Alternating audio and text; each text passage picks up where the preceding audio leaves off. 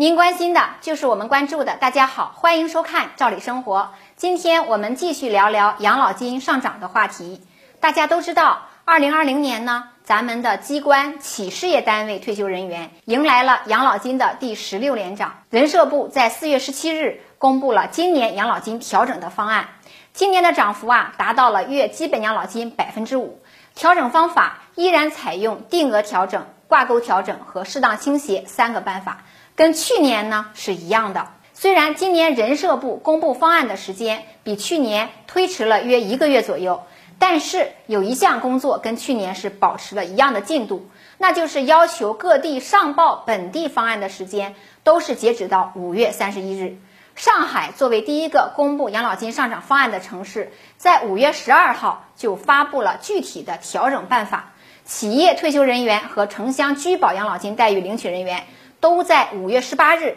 就领取到了上涨后的养老金以及补发的部分。五月十八日这个节点跟去年呢是一样的。机关事业单位退休人员大约会晚一个月左右，是六月二十日左右落实上涨的红利。从五月三十一日上报方案的截止时间看，到上海市的上涨落实情况，让我们有理由相信，绝大部分地区呀都会按照去年工作落实的进度来完成养老金的调整。去年呢，很多地区都是在六七月份落实了养老金的上涨。说七月份能落实养老金上涨红利的概率比较大，还有一个原因。那就是部分地区的财政部在年初的工作汇报中就已经谈到了，二零二零年要落实退休人员养老金待遇调整。因此啊，并不是说国家人社部公布了方案，各地呢才着手去研究本地养老金调整问题，而是在做年初计划的时候啊，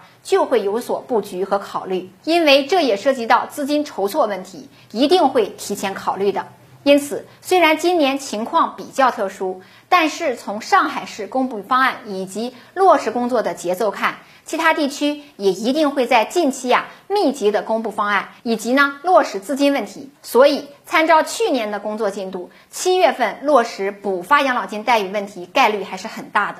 当然啊，不管是哪个月来落实这部分红利，其实大家都不用担心，因为呀养老金上涨的政策调整。都是一月一日起开始计发的，就是一个早晚的问题。时间关系，今天的话题我们就先聊到这儿。感谢您的收看，咱们下次见。